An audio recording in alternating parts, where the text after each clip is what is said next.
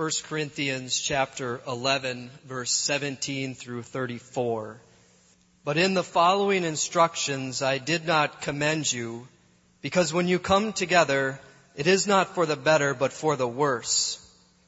For in the first place, when you come together as a church, I hear that there are divisions among you, and I believe it in part. For there must be factions among you in order that those who are genuine among you may be recognized.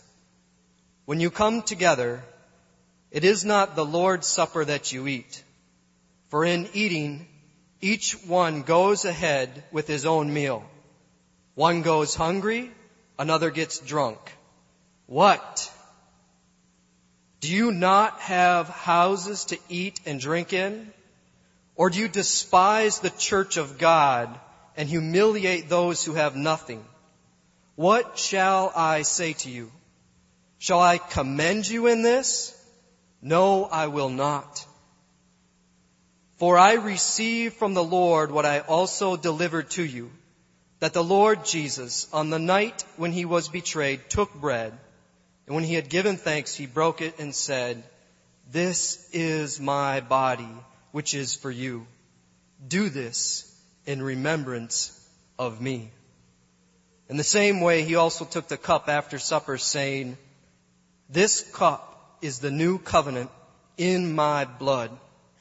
Do this as often as you drink it in remembrance of me. For as often as you eat this bread and drink the cup, you proclaim the Lord's death until he comes. Whoever therefore eats the bread or drinks the cup of the Lord in an unworthy manner will be guilty of profaning the body and blood of the Lord. Let a person examine himself then, and so eat of the bread and drink of the cup. For anyone who eats and drinks without discerning the body eats and drinks judgment on himself. That is why many of you are weak and ill, and some have died. But if we judged ourselves truly, we would not be judged. But when we are judged by the Lord, we are disciplined so that we may not be condemned along with the world. So then, my brothers, when you come together to eat, wait for one another. If anyone is hungry, let him eat at home so that when you come together, it will not be for judgment. About the other things, I will give directions when I come. God bless the reading of His holy word.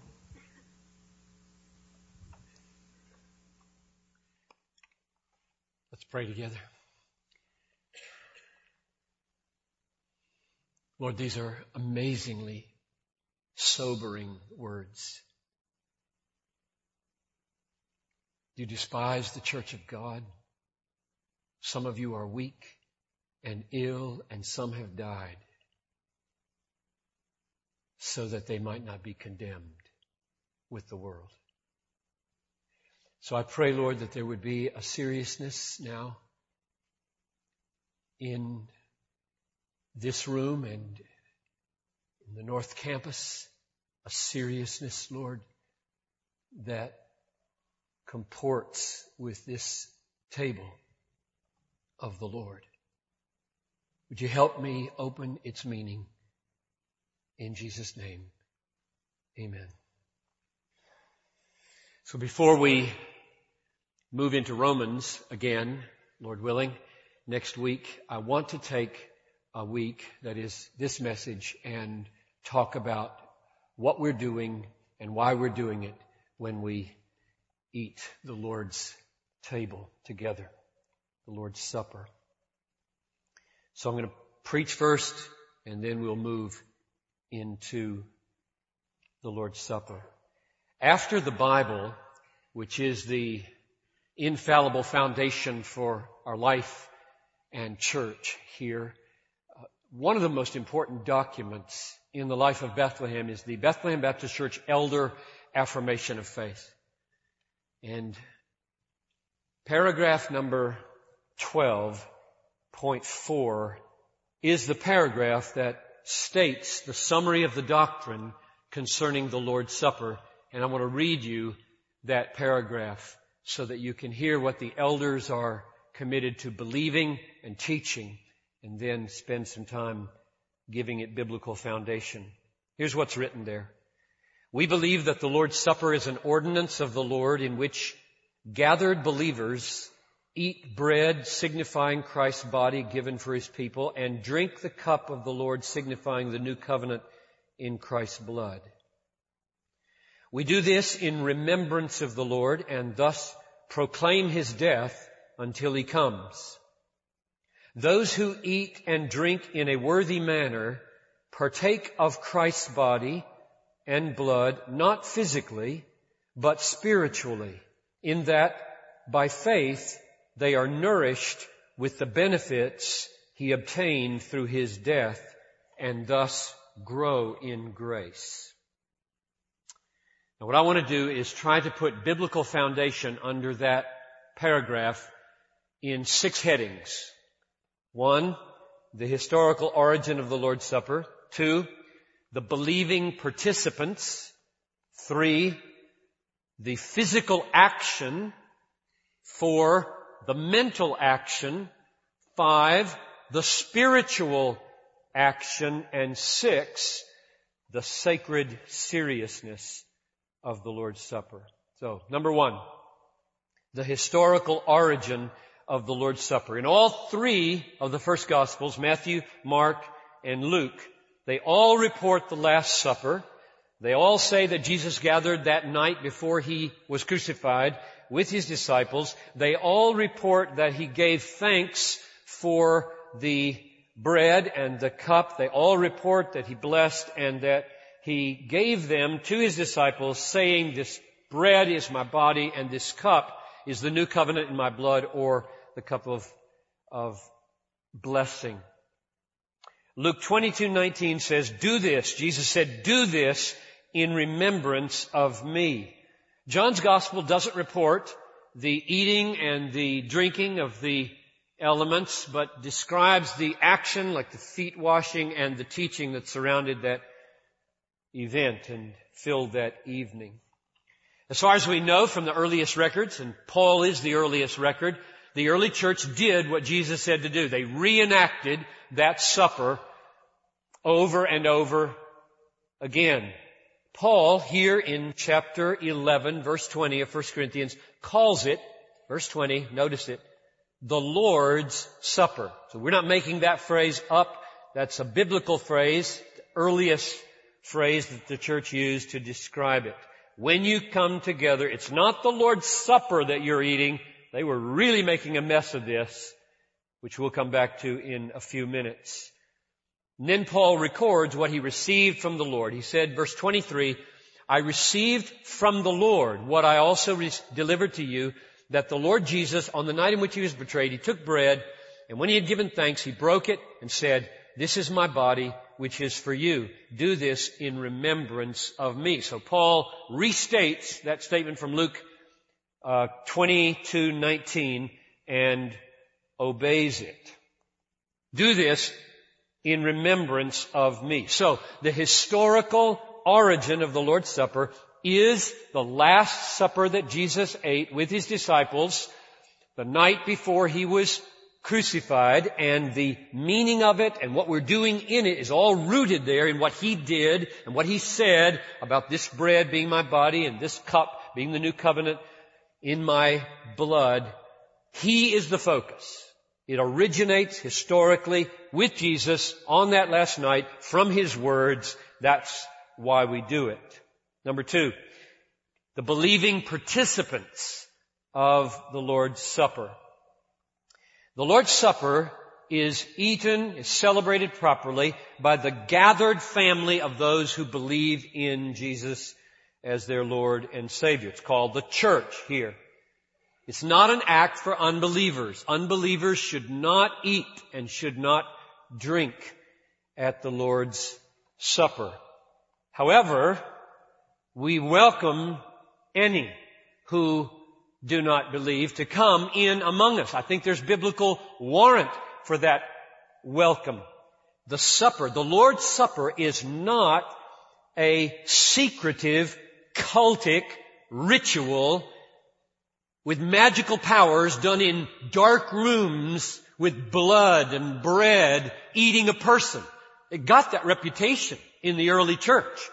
It's not that way. It is a public act of worship with a public meaning of which there is nothing to be ashamed. And Paul puts it like this in verse 26, as often as you eat this bread and drink this cup, you proclaim, you proclaim the Lord's death until he comes. So there's proclamation in this supper and the note to be struck is not privacy, but proclamation. So if you're a seeker, an unbeliever, somebody who, whoa, they're doing this thing here tonight. I didn't know they were going to do that. I wouldn't have come. You are really welcome here and you don't have to be afraid that we're going to somehow embarrass you. We like it when people watch us do this. I think that is a biblical thing to happen. I'm stressing that we do it properly in the gathering of believers. However, we do not forbid at Bethlehem that the pastors take the Lord's Supper to the nursing home for one of our members. We do not forbid that a terminally ill patient in a hospice could not have a pastor come and um, eat and drink. We, we don't take the normative way of celebrating the Lord's Supper so far that it forbids that kind of celebration. But I am underlining that normally the Lord's Supper is not to be celebrated in little isolated one-on-one or two-on-two. It's, it's the gathering of God's people. Now here's the reason for that in chapter 11. Five times it says in this chapter that this was happening when they came together. Let me point them out to you. Verse 17, end of the verse. When you come together, it's not for better, but for worse. He's talking about the mess they're making of this gathering. Verse 18, for in the first place, when you come together as a church, I hear that there are divisions among you. Verse 20, when you come together. It's not the Lord's Supper that you eat. They're so messing it up that he doesn't even want to call it that. Verse 33, when you come together to eat, wait for one another. Verse 34, if anyone is hungry, let him eat at home so that when you come together, it will not be for judgment. In other words, they were so debasing the Lord's Supper by the way they were mixing it up with their regular supper that some had lots to eat and some had nothing to eat. The rich were bringing their big picnic baskets, evidently, and the poor brought nothing, and they were going before each other. It didn't look like love at all. And here, in this context, they're going to do Lord's Supper. Paul's really upset about this, and he says, don't you have houses? Eat at home. Then come and do this. That's the gist of the chapter. Come, come together as church. So that's why we do it the way we do it. I, I, would not encourage you to regularly do this in small groups. If I heard that it happened on some special occasion, I wouldn't do church discipline. I would just say, hmm, I think we need to have a normative way of gathering. There are all kinds of blurry lines here, and so I'm not going to get bent out of shape by periodic exceptions. Just let's make this the norm since it seems like that was the stress in chapter 11. Number three, the physical action of the Lord's Supper. The physical action of the Lord's Supper is not a seven course meal. It's a two course meal and it's really simple. A little chip of bread and a tiny, tiny little cup and you, you call it a supper. It's because Paul wanted us to split off our big meal by which we eat enough to satisfy ourselves physically and do serious spiritual business with some emblems. This is spiritual. Verse 23. He took bread, And when he had given thanks, he broke it and said, This is my body, which is for you. Do this in remembrance of me. In the same way, he took the cup after supper, saying, This cup is the new covenant in my blood. Do this as often as you drink, as you drink it. So we have eating and drinking. Those are the physical actions of the Lord's Supper. Eating some bread and drinking from this cup. I don't find anything in the Bible that specifies what kind of bread, how big the piece of bread should be, whether it should be a, a loaf of bread. I don't think there's any command that you use one kind of bread over another kind or that it look a certain way or I just think there's lots of freedom about that. With regard to what's in the cup, there is one hint and only one. It's in every one of the three first gospels. Matthew 26, 29 would be what's in all three of them. I tell you, I will not drink again of this fruit of the vine until that day when I drink it new in my Father's kingdom. That's all we have. That's all we have. It's not called grape juice and it's not called wine. It's called fruit of the vine and it's not commanded that it be wine or that it be grape juice. And so again, I, I want us and other churches to feel freedom here. I don't find anything in the Bible that either commands or forbids wine or grape juice. And so you just make a judgment call as to what would be appropriate for your situation. And I just don't think we should spend a lot of time thinking or worrying about that. I do think we should spend a little bit of time thinking and worrying about cavalier, playful experimentation with the Lord's Supper, like bagels and Coke around a campfire. I think the Lord's Supper is not a plaything and that there should be a kind of weightiness about it and seriousness about it that I'll get to in a moment. So I wouldn't encourage that kind of silly playful experimentation. One other little practical thing. How frequently should a church do the Lord's Supper?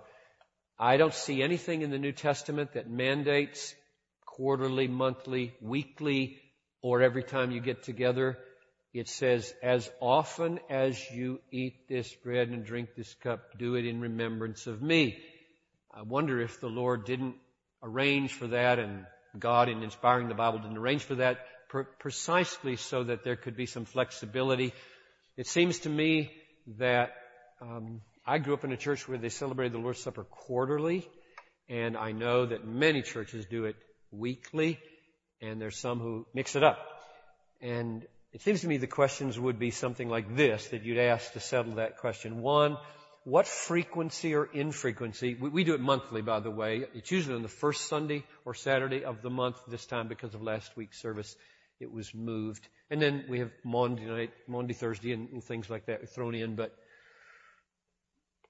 I think the questions would go something like this. What frequency and infrequency corresponds to the proper importance in relationship to the ministry of the Word? Or, second question, what frequency or infrequency helps us feel its value rather than becoming callous to it? Now those are not easy judgments and I do not condemn churches for doing it differently from us. I don't claim to have the perfect way. It's just the way we do it for now and if we were to change, it would be fine to change for me.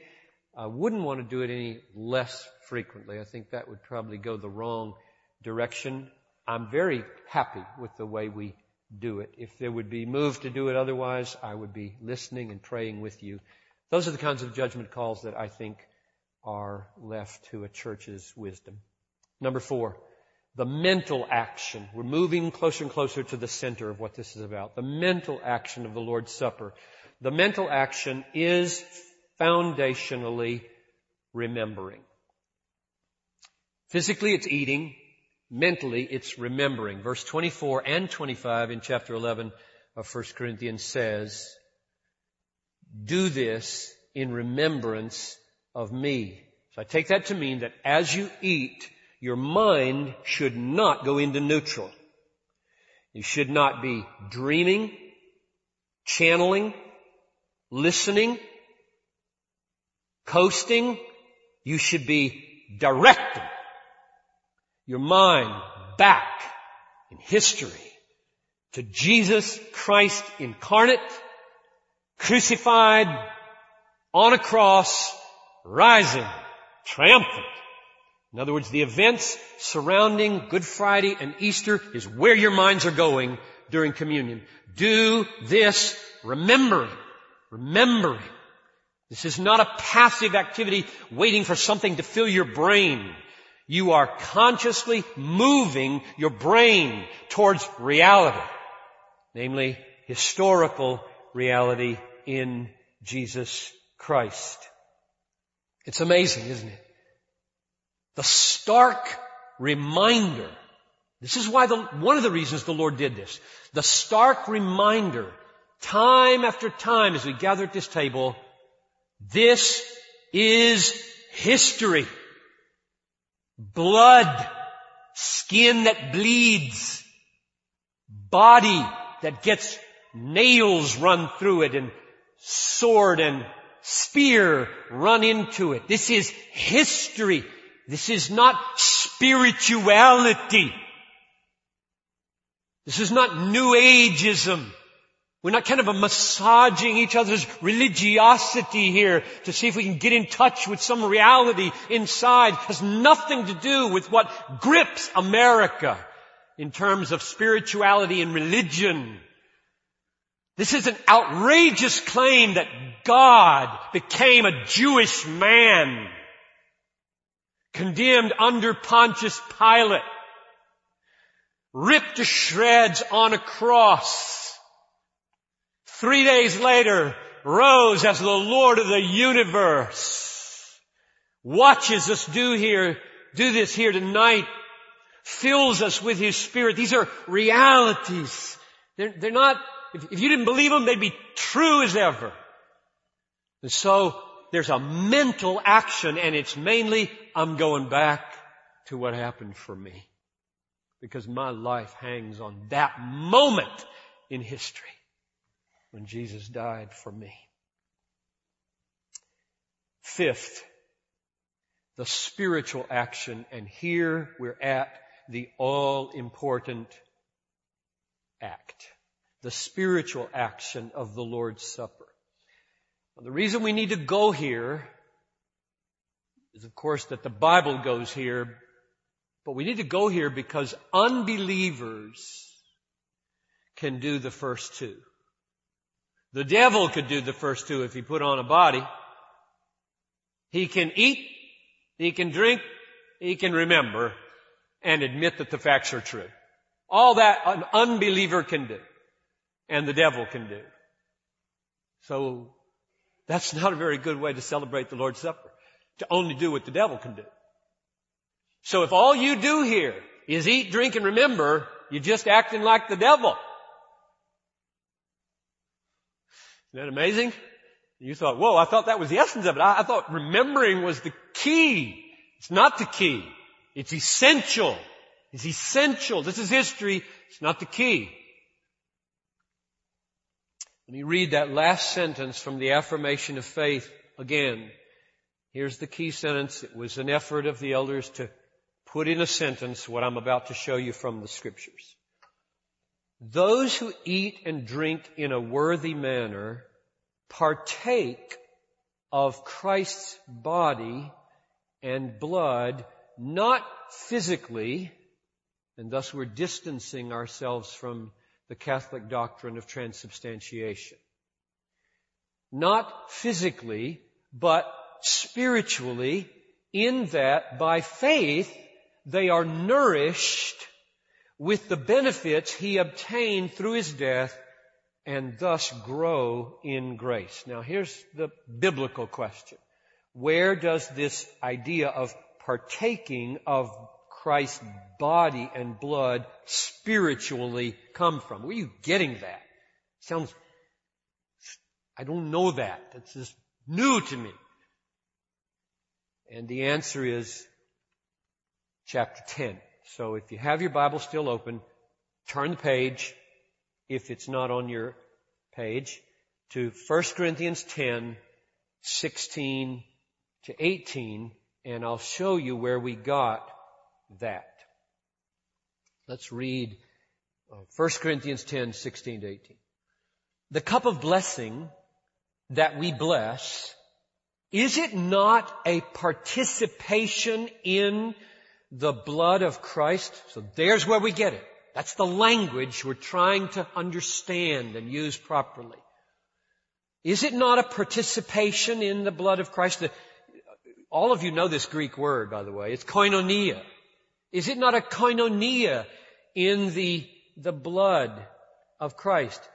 Next phrase. The bread that we break, is it not a participation in the body of Christ? Because there is one bread, we who are many are one body, for we all partake of the one bread. And then an important verse, 18. Consider the people of Israel are not those, he's using an analogy here, are not those who eat the sacrifices participants in the altar. And that word participants there is a, is a form of the same word, participation in the blood, participation in the body. And so there's an analogy. When the sacrifices were killed and then the worshippers ate the sacrifices, he says they are participating in the altar. Just like when we eat this, we're participating in the body, the blood of Jesus. So, a key question would be then, that's an analogy, what does participating in the altar mean? You're not eating the altar. The sacrifice, the blood, and the, I mean, the, the meat did, did turn into an altar. I think it means that when you eat of this, you, by faith, appropriate, receive, enjoy, are nourished by what happens on that altar namely forgiveness of sins, restored fellowship with God. And that's what I think this means. I think basically Paul is saying, when you eat this bread and when you drink this cup, your faith should be reaching out and embracing all that Christ accomplished for you when He died on the cross when he shed that blood and when his body was pierced, now, by faith, eat that. Embrace that. Draw that into your life. So, we speak of a spiritual eating underneath a physical eating. Come to me, I'm the bread of life. Eat, eat. You get these passages in John 6 about eating the body and drinking the blood. The words that I speak to you are spirit and life. The flesh profits nothing. I'm talking about eating all that I bought for you, accomplished for you. This is why, month after month, at this table, we who lead give the table various focuses. Because when Christ died, He bought for us every spiritual blessing in the heavenly places. Like, I just wrote down a few here, peace with God, joy in Christ, hope for the future, freedom from fear, security in adversity, guidance in perplexity, healing from sicknesses, victory in temptations, and on and on and on the list goes. Paul said in 2 Corinthians chapter 1 verse 20, all the promises of God are yes in Christ Jesus. And they're yes because He shed His blood to remove every obstacle between us and the promises of God. Sinners who are outside Christ cannot count on any of the promises coming true for them. But when by faith you are in Christ, then His purchase and His perfection provide everything you need. Every obstacle is out of the way. All the promises of God are flowing like a tidal wave to you. Only mercy is your portion. No wrath anymore. And therefore, amazingly, what we celebrate at the Lord's table is the foundation of every good thing in our lives. Which is why we can give it a different focus every month. Because everything is bought by what this table represents. When Christ died for us, He purchased all the blessings that we ever, ever experience. So, the spiritual action. So we got physical action, eating, we got a mental action, remembering history, and we have a spiritual action by which, through faith, we reach out and we embrace and draw into ourselves. You can use different kinds of images here. You can see eating and drinking and embracing and receiving and believing. You can use these and draw them in to strengthen your heart as you, as you eat and chew, I just, there's, there are things going on here bigger than we know probably. God means for there to be a correlation between as we eat at the physical level, we feast at the spiritual level on what He bought when physically He put Himself on the cross. I hope you grow in your ability to do that. Now lastly, the sacred seriousness, number six, the sacred seriousness of the Lord's Supper. I'm going to close with this because Paul does. And I, I'm basically just going to read slowly these absolutely staggering words. Because to believe them would be to tremble. Um, preface my reading of these closing verses in this chapter with just saying, don't don't come to the Lord's table in a cavalier way. Careless, callous. Discern, discern what's going on here. Okay. Let's read verse 27 to 32 slowly and with, with prayer that God would help us to come to terms with this and feel appropriately. Whoever therefore eats the bread or drinks the cup of the Lord in an unworthy manner. Now, I don't think that means you gotta be perfect. The table exists because we're not perfect. That's why it exists. But that means make sure that you're trusting, treasuring Christ as the most precious gift in your life.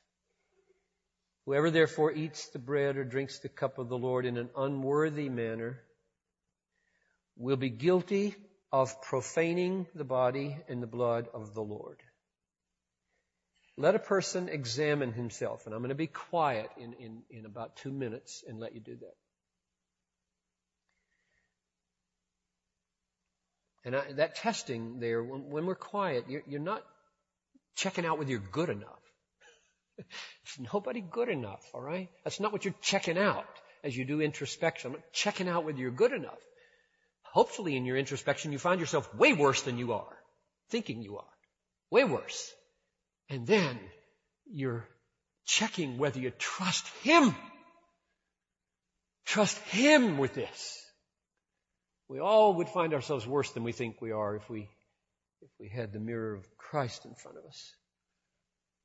And so, I'm in verse 28 at the end, and so eat of the bread and drink of the cup.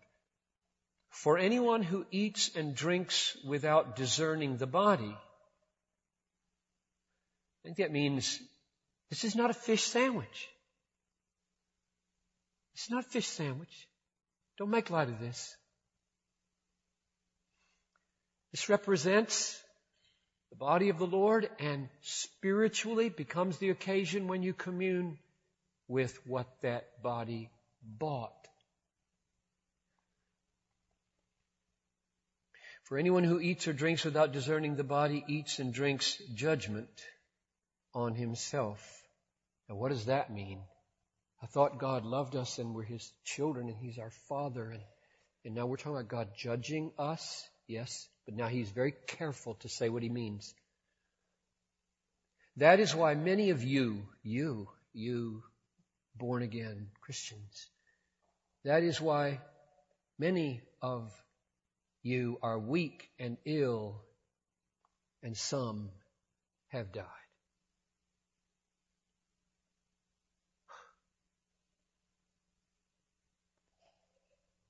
Not to be sent to hell, which he makes plain in the next verse. Verse 31. But if we judged ourselves truly, judged ourselves truly, we would not be judged. But when we are judged by the Lord, we are, and now he interprets what he means by this judgment, we are disciplined. That is, some are weak, some are ill, some have died. We are disciplined so that we may not be condemned, that is, go to hell with the world. Does that stagger you? The Father, our loving Father, takes some of us home because we misuse the Lord's Supper. That's what it says. That's serious. I don't know anything that would make it more serious except to say that you're going to go to hell if you come to the Lord's table, but Lord's table. So, this is sacred seriousness.